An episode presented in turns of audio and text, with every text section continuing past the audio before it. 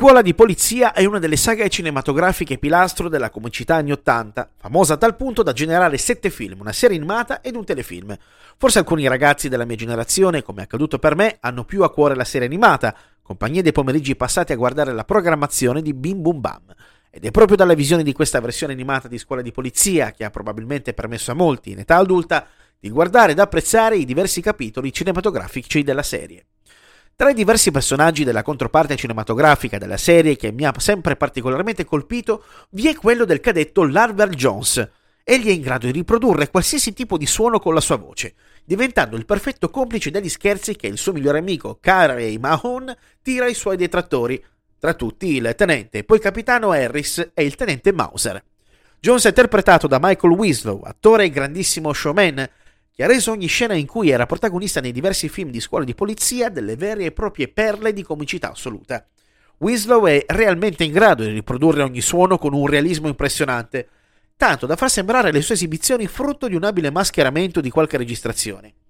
In Italia, oltre che per la sua partecipazione a scuole di polizia, lo si ricorda anche nella serie TV Detective Extra Large, con Bud Spencer e Philip Michael Thomas, il Riccardo Tubbs della serie TV Miami Vice.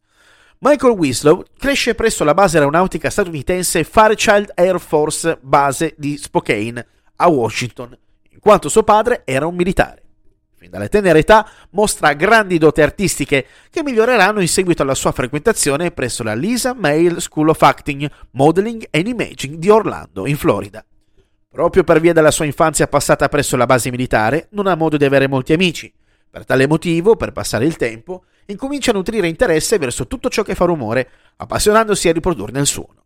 La sua prima apparizione televisiva avviene nel corso del programma televisivo dell'NBC The Gong Show, una versione americana della corrida e dei primi talent show, dove alcuni concorrenti si alternano sul palcoscenico mettendo in mostra il proprio talento. Qui Winslow si esibisce nell'imitazione del cane Benji, protagonista di diversi film tra gli anni 70 e 80, alcuni suoni provenienti da Star Trek e nell'imitazione di Jimi Hendrix in Purple Haze.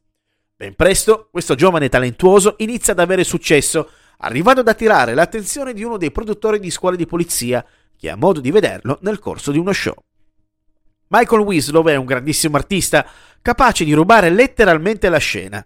Per rendersi conto del suo sconfinato talento, basta vedere qualche suo spettacolo dove intrattiene il pubblico che impazzisce letteralmente di fronte a un'esibizione di così grande livello. Ha anche tracciato la strada per il beatboxing, arte che consiste nel riprodurre con la propria voce il rumore della batteria e di diversi altri strumenti. Oltre ad essere per sempre il volto, ma soprattutto i suoni di Laverne Jones di scuole di polizia, è anche un grandissimo artista, capace di ammagliare con i suoi 10.000 suoni, Viene anche chiamato The Man o 10,000 Sounds per la sua grandissima capacità di improvvisare e tenere inchiodato lo spettatore, che cercherà di capire che cosa sarà capace di fare il re incontrastato degli effetti sonori.